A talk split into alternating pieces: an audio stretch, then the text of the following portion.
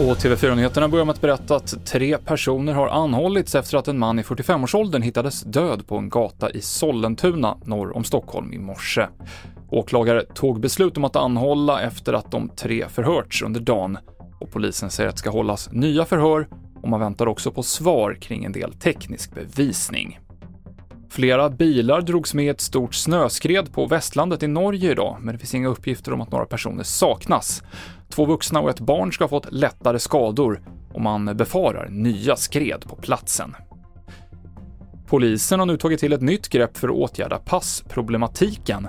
Ett system har satts in där de som varken har pass eller nationellt ID får förtur i kön. Eh, det började med egentligen att vi införde bank-ID.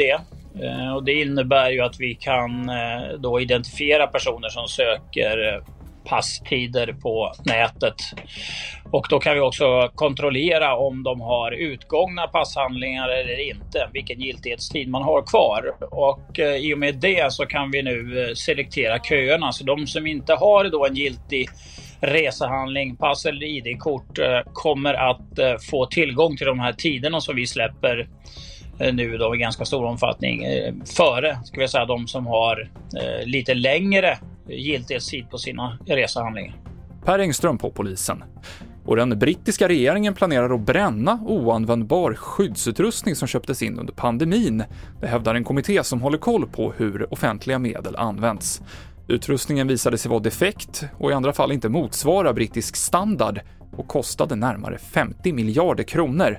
Regeringen säger dock att allt inte kommer brännas utan att en del kan användas av till exempel tandläkare eller doneras till välgörenhet. TV4-nyheterna med Mikael Klintevall.